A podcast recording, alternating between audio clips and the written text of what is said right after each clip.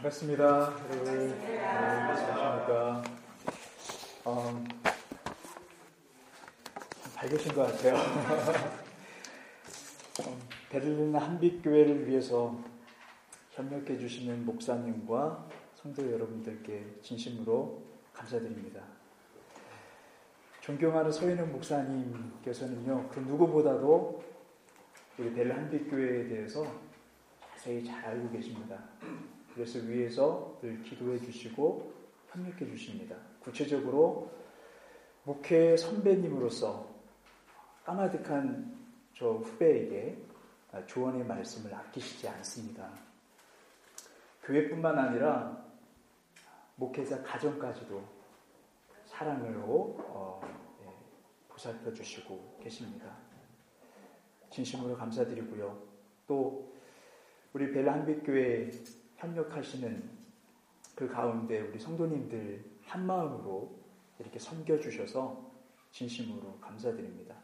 제가 교회에 오는데 참 제가 확신과 또 안도의 마음이 들었습니다. 이게 무슨 말씀인가 생각하시겠지만 이러한 일을 경험했습니다. 제가 2011년도에 베를린 한빛교회 부임을 했습니다. 부임을 했는데 대부분 거의가 학생인 거예요.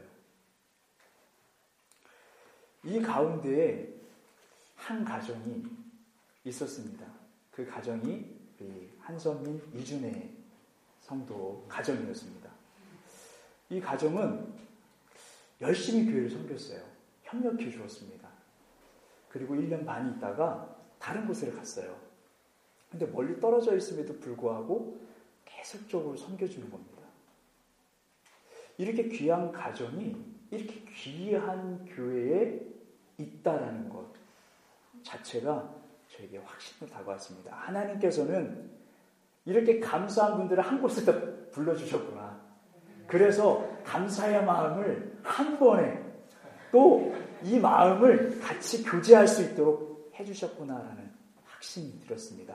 또 한 가지 안도는 하나님께서 우리 교회를 사용하고 계시는구나. 하나님께서 주관하고 계시는구나. 라는 안도의 마음, 확신의 마음을 가지고 오늘 성령 담림절 하나님의 말씀을 전하도록 하겠습니다. 여러분 안디옥 교회를 아시죠? 안디옥 교회는 그리스도인의 호칭이 시작된 교회입니다. 이 교회는 사도행전 11장에 있는 말씀을 보게 되면 어떻게 시작됐는지 자세히 나와 있습니다.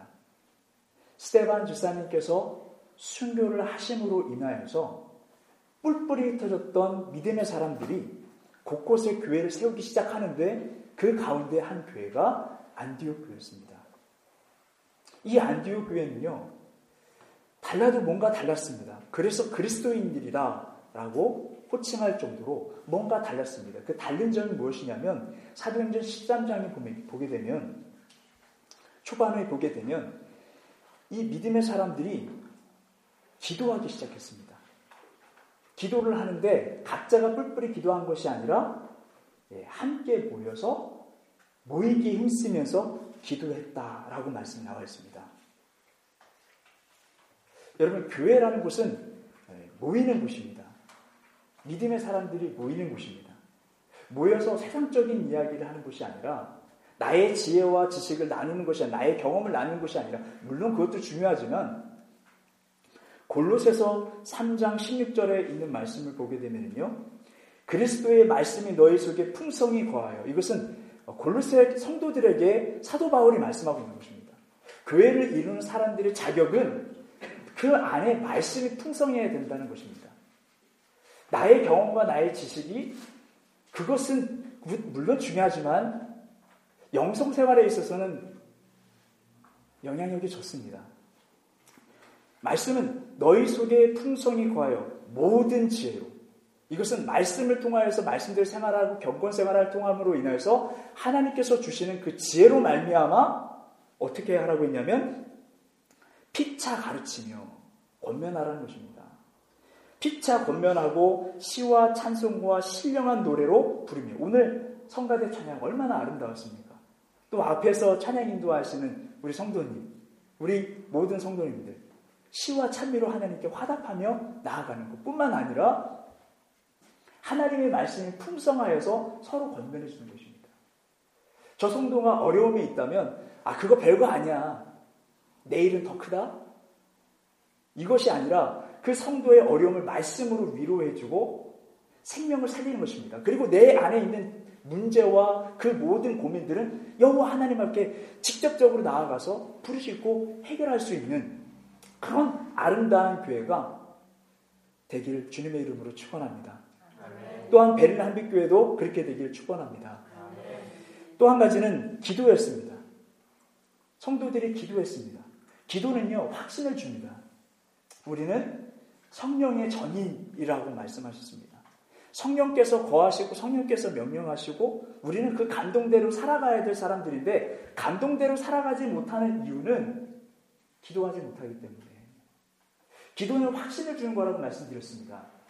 성령 하나님께서 교회를 향하여 뜨거운 마음을 주시고 열방을 향해서 뜨거운 마음을 주셨는데 기도하지 않으면 아 그것이 내 생각이었구나.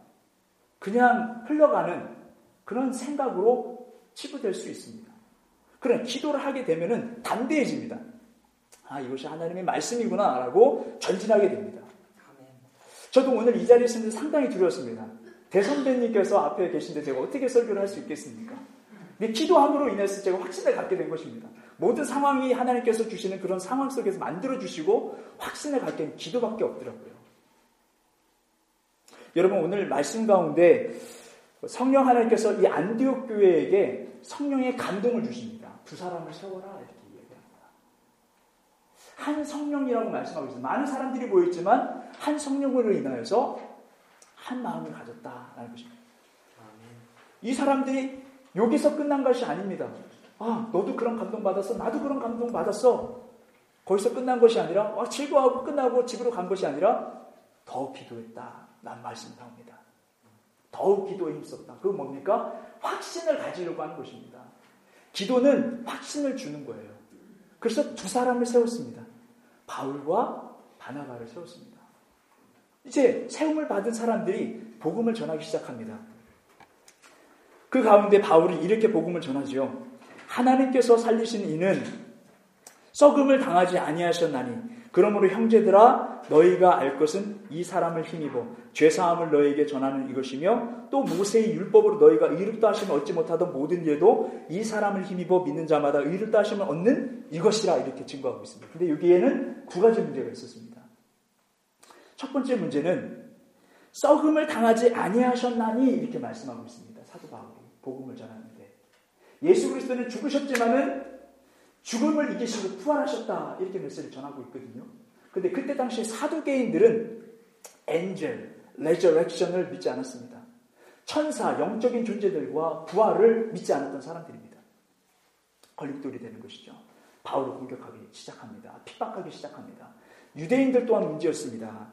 너희가 의롭다 하심을 얻지 못하던 무엇으로요? 율법으로.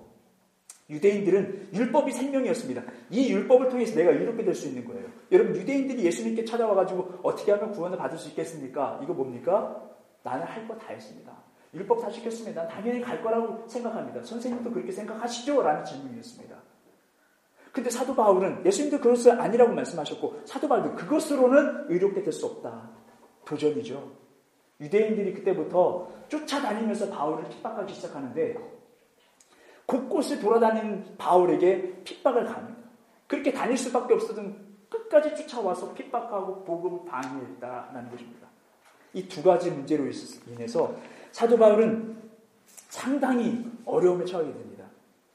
그리고 말씀을 보게 되면 지금까지 피해 다니면서 세웠던 교회들을 다시 예, 역류하듯 올라가서 그 어려운 가운데, 핍박 가운데서도 다 돌아가면서 핍박받는 자기 자신으로 인해서 혹 믿음이 떨어진 그 개척교회 믿음이 떨어진 성도들이 있을까 하여서 다 그거에 대해서 위로하고 권면하고 결국 자기를 파송한 안디옥 교회에 도달하게 됩니다.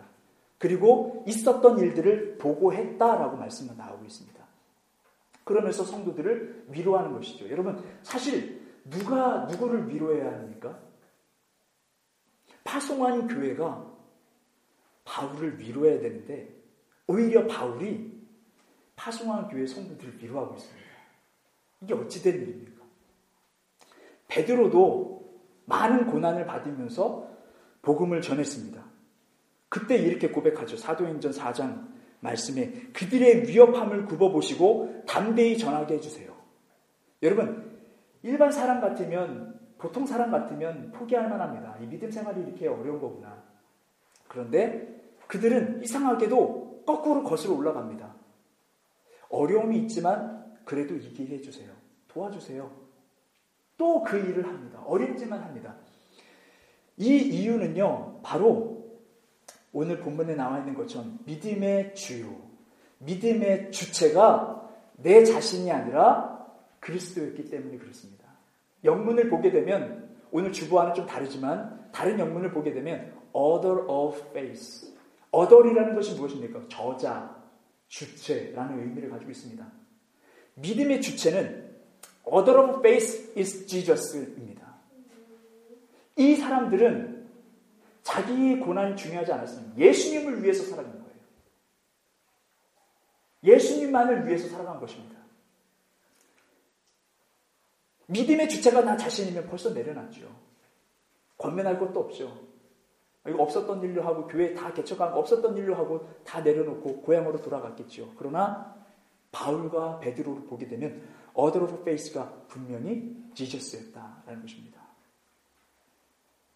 여러분 우리는 적지 않은 신앙생활을 해왔습니다. 어렸을 때부터 때로는 모태 신앙으로 긴 시간 동안 신앙생활 해왔습니다. 그 가운데 끝까지 견디는 자는 구원을 받는다라는 이 말씀과 어떤 관계가 있습니까?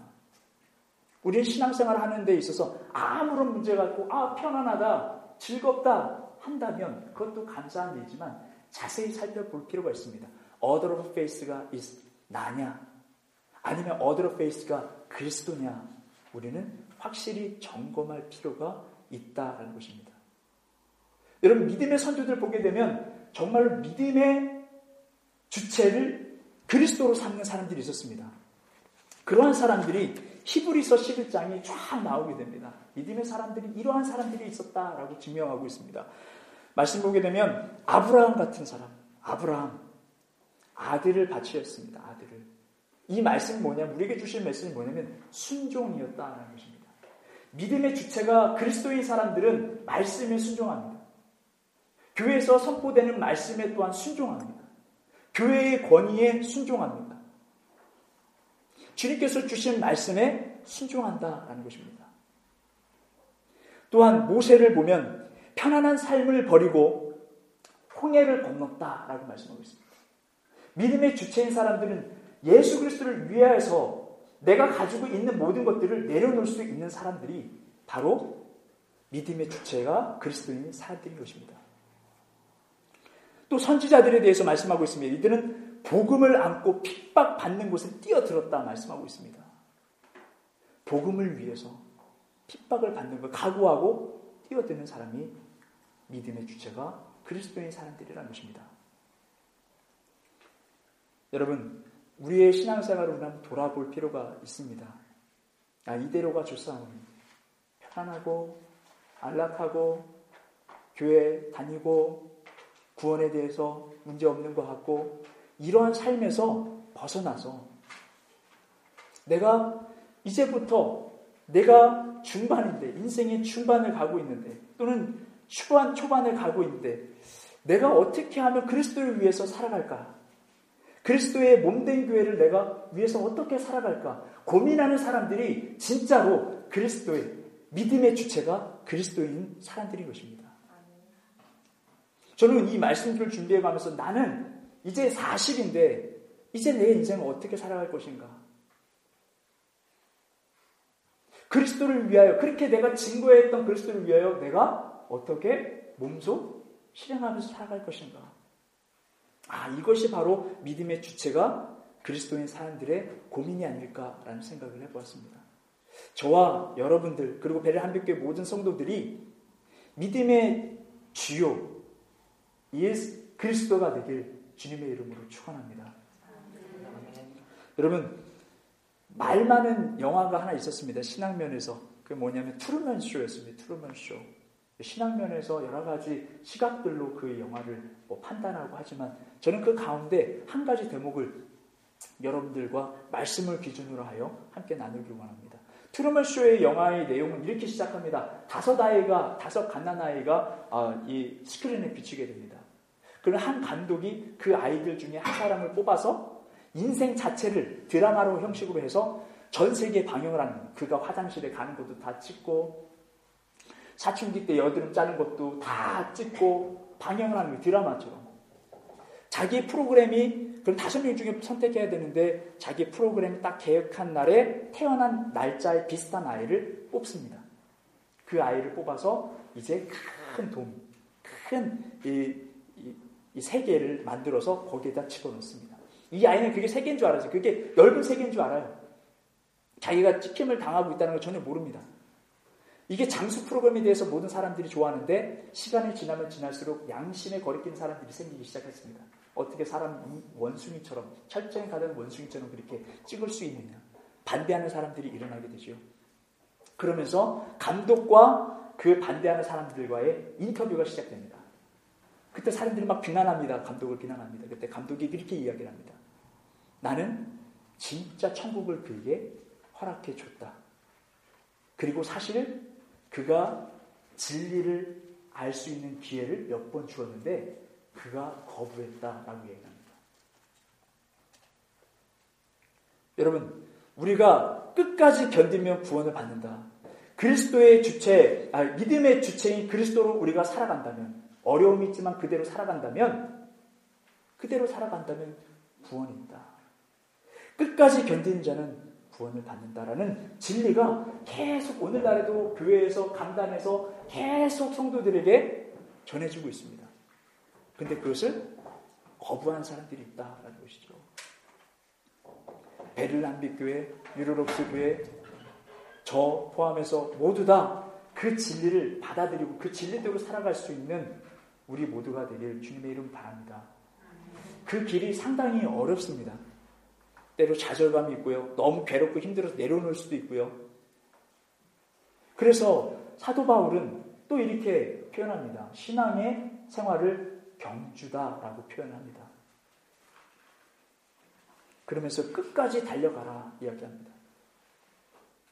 여러분 운동회 때 빠지지 않는 그런 종목이 하나 있습니다. 어, 제가 중학교 때, 고등학교도 고등학교 때 다닐 때도 빠지지 않았던 그런 종목이 개주입니다. 여러분 아십니까 개주?